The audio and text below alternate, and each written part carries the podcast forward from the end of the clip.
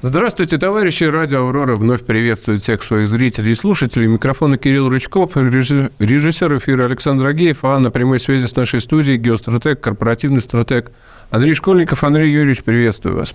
День добрый. Андрей Юрьевич, ну, наверное, наиболее обсуждаемой новостью финансовой сферы, наверное, не только является сейчас э, падение, ну, или банкротство, кому как угодно, банка Силиконовой долины. Поправьте мне, если я некорректен буду в этом тезисе, вы прогнозировали неизбежный крах Силиконовой долины как проекта. А насколько данный факт падения данного банка можно считать предвестником, ну или началом этого процесса? Ну, смотрите, сейчас говорить об этом очень рано, поскольку всегда есть принцип э, «не можешь э, предотвратить – возглавь». Плюс сама структура происходящих событий, она оставляет возможность как для управляемого обвала, так и, собственно говоря, для неконтролируемого. То есть в ближайшие 2-3 недели мы, собственно говоря, по характеру действий поймем, насколько происходящее неконтролируемо. Сейчас идет логика довольно изолированный банк, он потянул за собой еще несколько э, смежных, связанных крупных э, банков.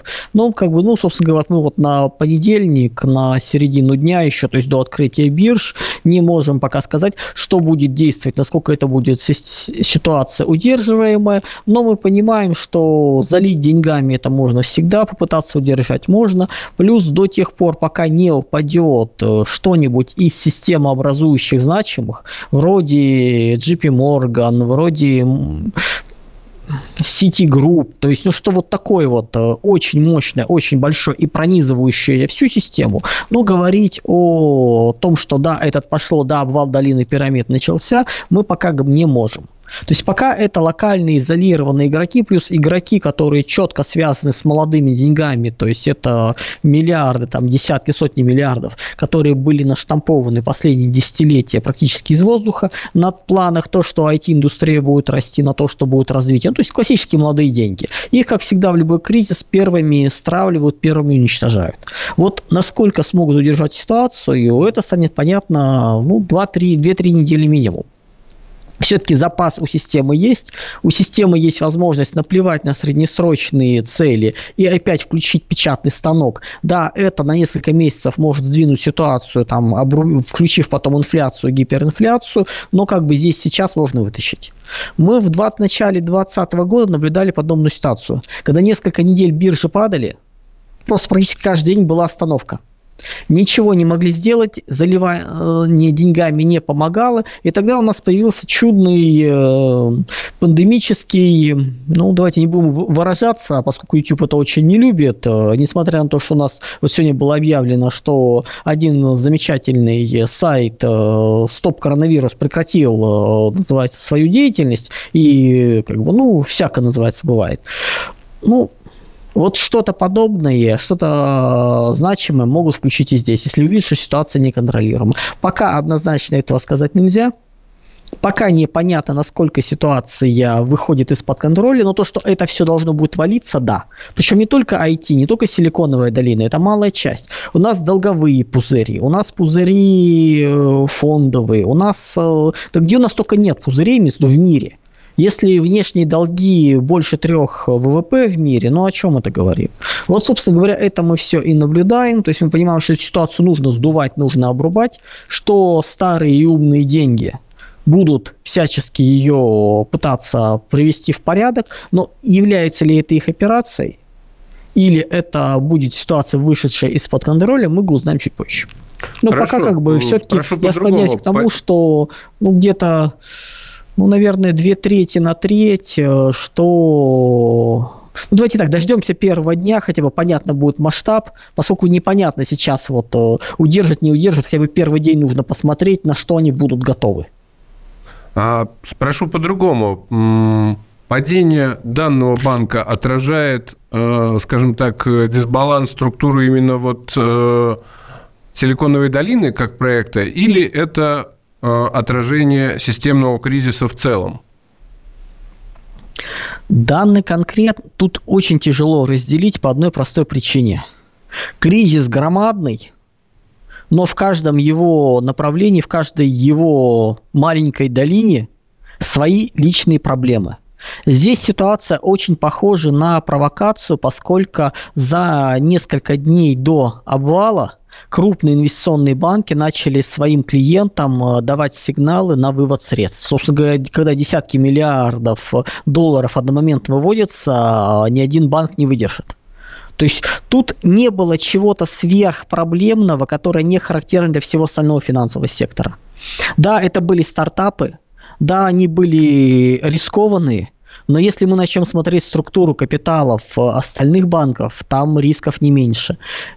Если мы начинаем смотреть, как э, банк, э, ну, что в банке не было планирования, ну, как бы было запланировано, что ставки нулевые практически будут вечными, но это характерно для очень многих.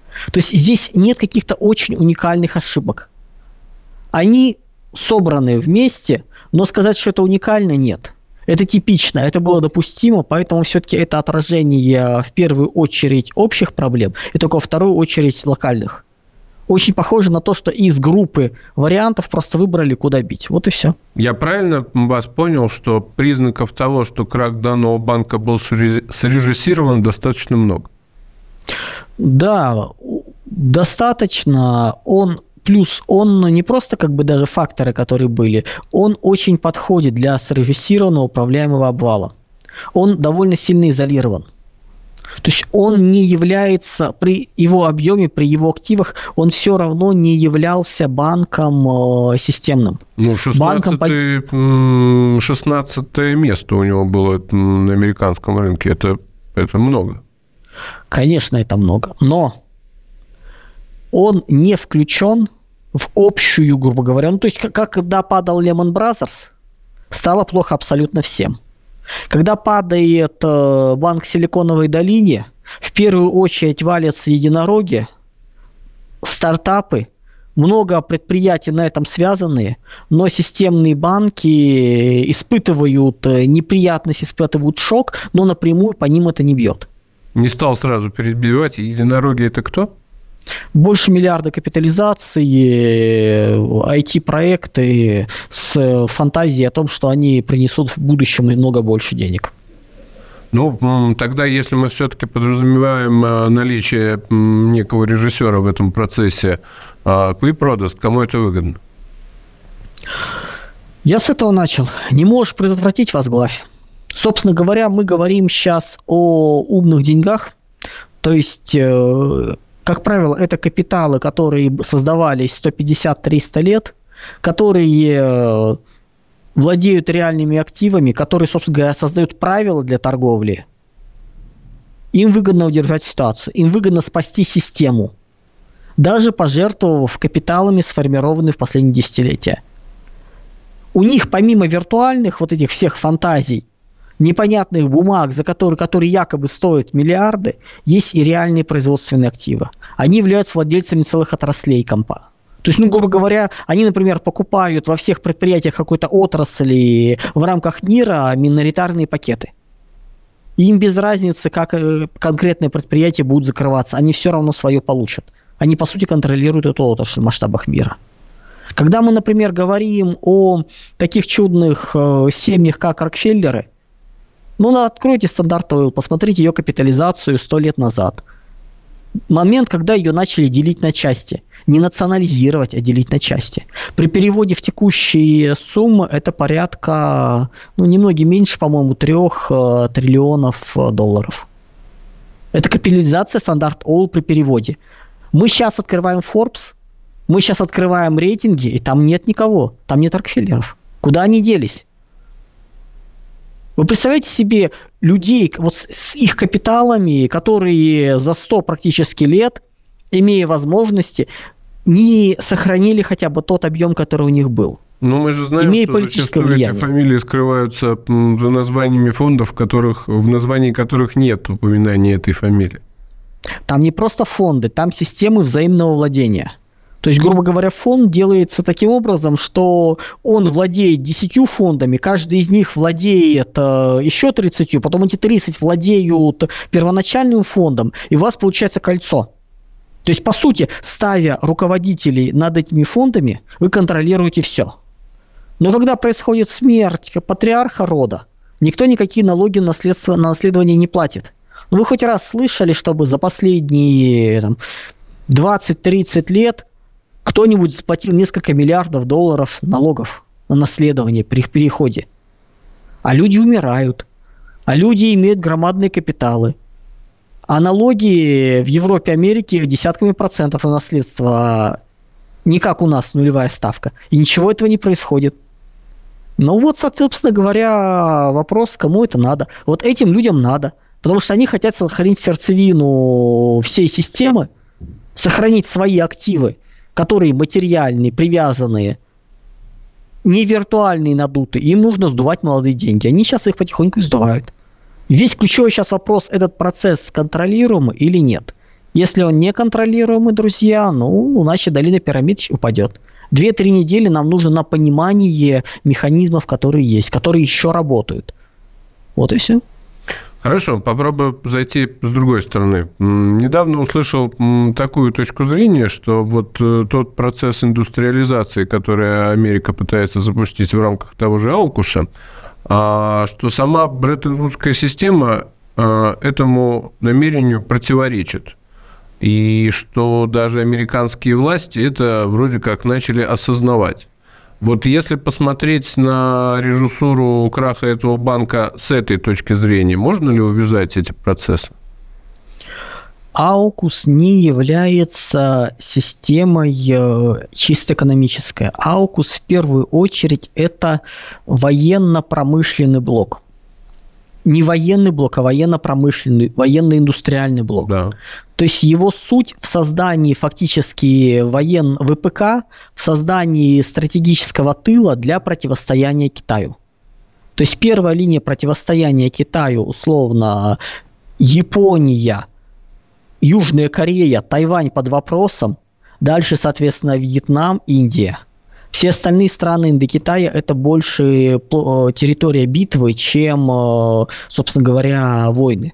Это и Индокитай, Мьянма, Камбоджа, Таиланд, Лаос, это Малайзия, это, собственно говоря, Индонезия, Филиппины. Это вот территории, на которых пора идет борьба.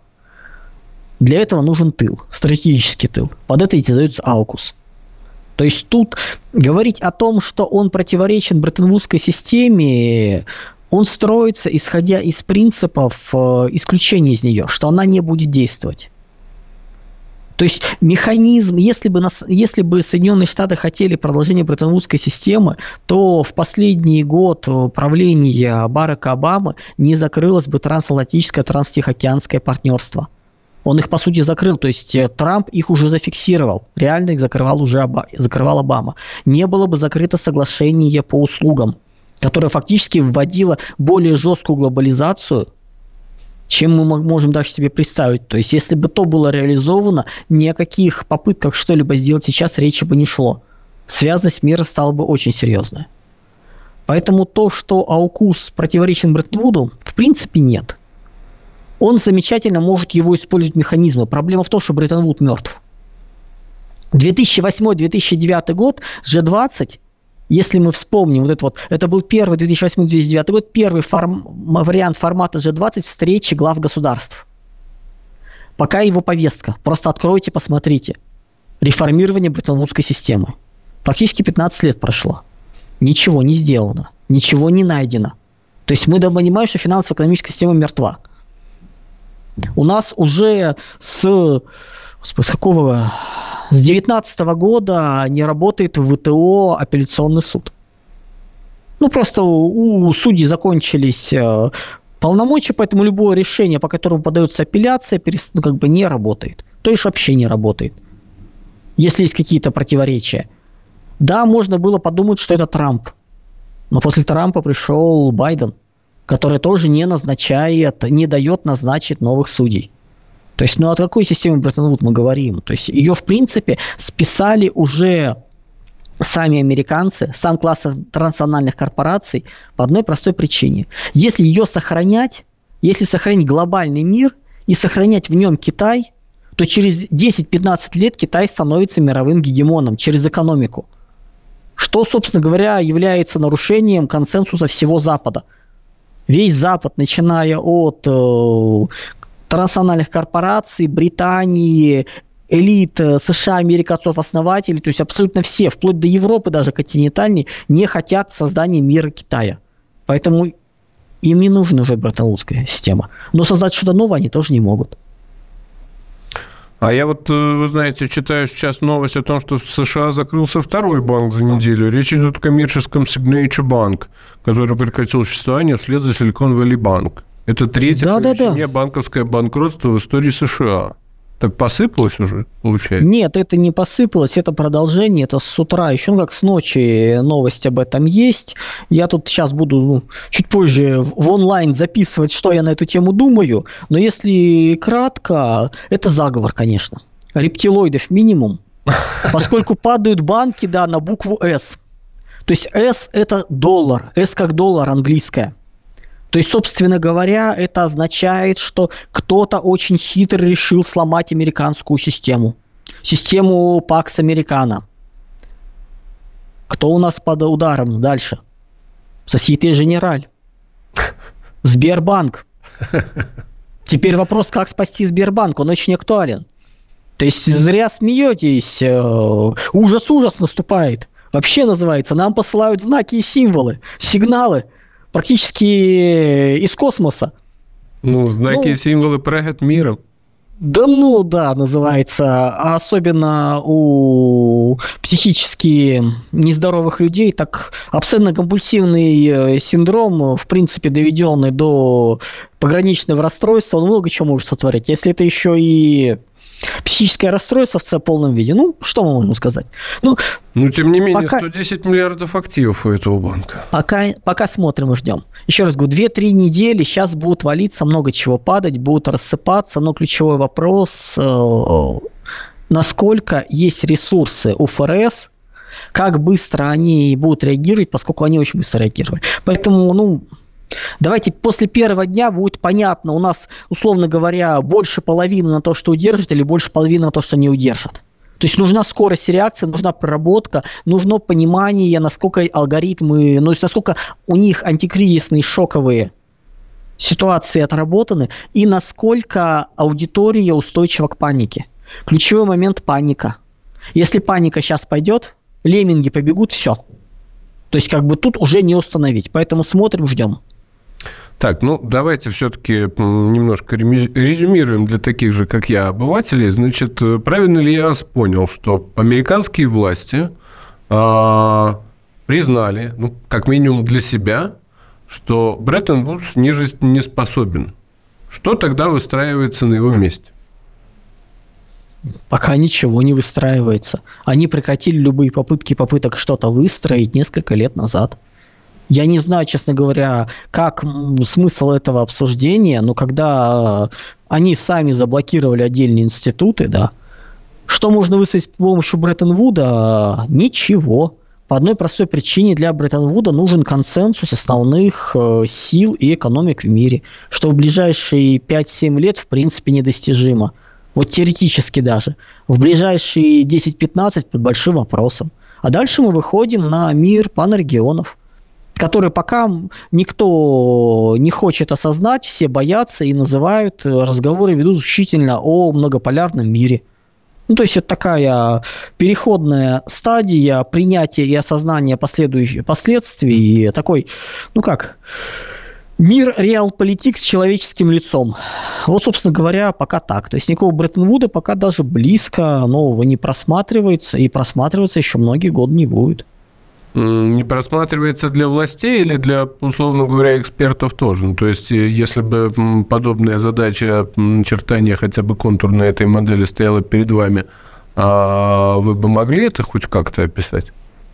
Я это описываю, я это объясняю. Причем я скажу больше, я объясняю, почему то, что сейчас называют многополярным миром, не жизнеспособно.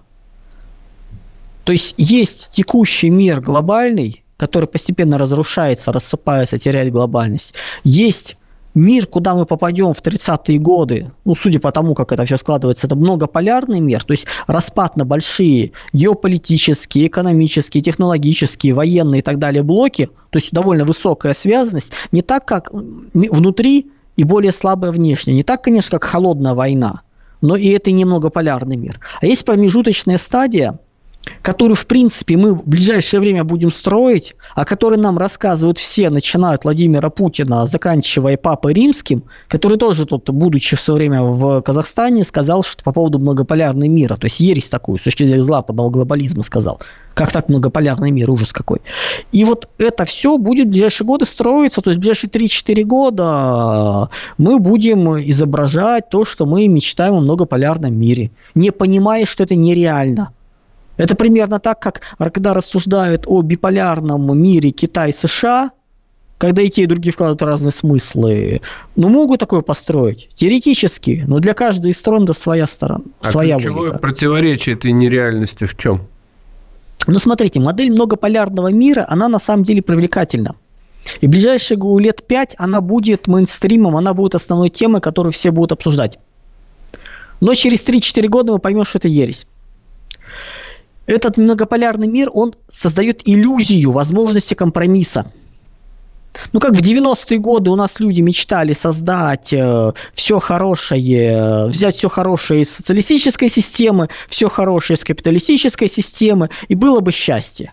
Ну, то есть, условно говоря, бесплатное образование, медицина, санатории, квартиры из советской системы и полки ломящ... в магазинах, ломящиеся от продуктов из капиталистической и где платят всем э, не уравниловку, то есть там по линейкам, а можно заработать в разы больше. То есть переведите меня на, переведи меня на хозрасчет. Вот, вот, вот, вот. Иллюзия. Ну, вот примерно сейчас также в мире много иллюзий, что можно взять плюсы из глобального мира, плюсы из мира, где нет доминирующей влияния и роли Соединенных Штатов или класса национальных корпораций, и на этой основе создать мир многополярный. То есть, где есть общие законы, где есть доступ ко всем рынкам, ко всем технологиям, где есть международная кооперация, люди спокойно летают по всему миру и отдыхают, и как бы и в командировке никаких проблем в этом нету, где все замечательно, но нет культурного экономического диктата Соединенных Штатов. А все решения принимаются консенсусом сильных игроков. То есть такой собес где все собрались, проголосовали. То есть это не привычная мир-система, а некий такой вот красивый лубочный вариант мира, где все с друг другом дружат, все с друг другом соблюдают законы, все такие хорошие. Ну, как будто бы вот. все гармонично. Да, только есть такие вещи, как природа людей, которые, в принципе, не согласны. Есть э, такая вещь, как амбиции – ну, поскольку если мы начнем детально разбирать, кто как это представляет, вот эти формы взаимодействия, мы, во-первых, увидим, что старые формы не позволяют эволюционно перейти к новому, ну, требуется консенсус. Потому что все, что мы сейчас вот видим, это или реликты еще холодной войны, когда было противостояние Советского Союза и США, и была более-менее система устроена. И это, собственно говоря, пост, э, время постхолодной войны, последние 30 лет, доминирование США, которые перекраивали все в единый э, мир, где они гегемон. Вот так это было. И когда мы начнем сейчас интересы собирать, окажется, что у нас порядка полусотни, наверное, стран в мире, каждая из которых мечтает стать постоянным членом Совета Безопасности ООН. Причем они это обосновывают, они это рассказывают. Все из них хотят права вето. Все уверены, что они могут. Это, грубо верхние 50, 50 стран. Все остальные мелкие страны лимитрофы убеждены в необходимости вообще убрать Совет Безопасности, убрать право вето и дать всем странам одинаковые голоса, чтобы все голосовали. То есть такой вот вот. Мы сейчас соберемся все и проголосуем. И, условно говоря, голос России и голос какой-нибудь прибалтийской там, или восточноевропейского лимитрофа равны. Вот такая вот мечта. И сейчас они все соберутся, и вот это вот их представление о будущем многополярном мире. Ну, шиза, как это будет работать? Да никак это не будет работать. Э, такая структура при выпол... не сможет обеспечить выполнение решения большинства.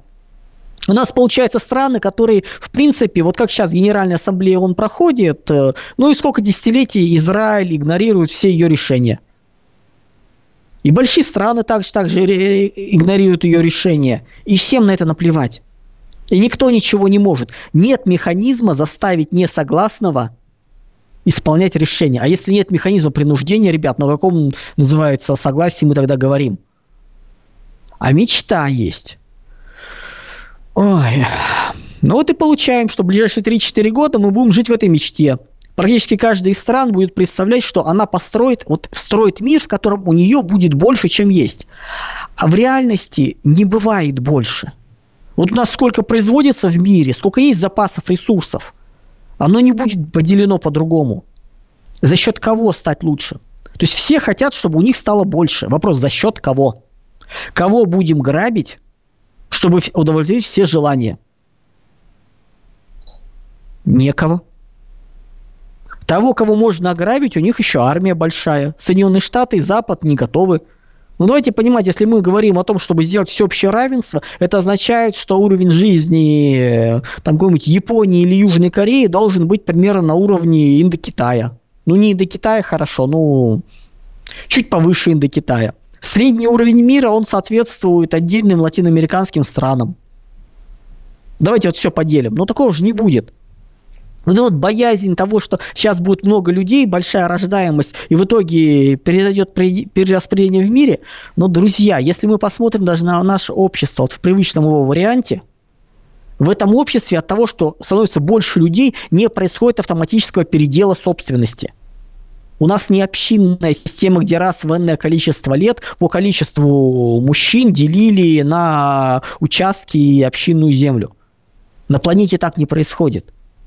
Если у тебя есть силы, есть правильное воспитание, подготовка, ты не допустишь, чтобы тебя ограбили. Ну, это такой вариант священного права, священной права собственности в рамках мира. Священное право собственности народов. С чего вы взяли, что будет передел? А весь этот многополярный мир, он подразумевает нарушение таких принципов. И 3-4 года, пока глобализм еще существует, пока он рассыпается – в иллюзиях, в этих картинках будет существовать такой мир реал-политик с человеческим лицом. Как у нас пытались строить капитализм с человеческим лицом, так вот именно так будут пытаться строить сейчас мир реал-политик. Не понимая, что мир реал-политик – это право силы, а не право голосования черт знает кого с правом вето. Или наоборот, сейчас собралась куча непонятных лимитрофов и the failed state и начнут голосовать. Люди слишком стремятся к доминированию, стремятся к тому, чтобы, ну, скажем так, не готовы люди на планете делиться поровну. Потому что, еще раз говорю, поровну это на уровне самых развитых латиноамериканских стран. Ну, как-то вот нет желания на эту тему идти. Даже не самых развитых, что-нибудь типа Боливии, вот туда вот где-то вот будет развитие. Ну, вот пока нет такого желания в мире.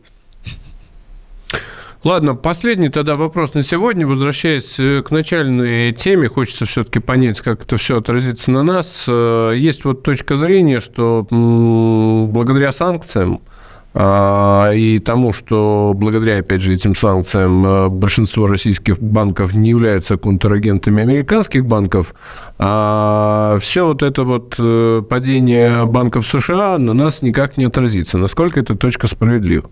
Точка зрения. С точки зрения финансов, с точки зрения финансово-монетарной системы, действительно все корректно. Мы отключились от этих долларовых контуров, мы, грубо говоря, от них не сильно зависим, да. Есть другой фактор. Фактор называется паника. Вот ежели у наших людей тоже начнется паника, тогда государству придется спасать банки. Я далек от мысли, что государство может допустить ситуацию 98 -го года и объявить дефолт по национальной валюте или какие-то проблемы, но это заливается деньгами без проблем. Да, это вы потом даст инфляцию, но не настолько, чтобы серьезно было. Поэтому, если такое будет допущено, это не просто ошибка, но это полное, ну, ну это идиотизм. Но это уровень 98 -го года – дефолт в собственной валюте, национальной валюте, вместо того, чтобы просто напечатать ее и увеличить инфляцию, ну, грубо говоря, краткосрочно решить, дальше среднесрочно раскапываться. Ну, нет у нас такого сейчас идиотизма. То есть то, что происходит, то, как было показано наша ситуация, ну, грубо говоря, вот последний год, это, собственно как раз вот проверка, стресс-тест на нашу устойчивость.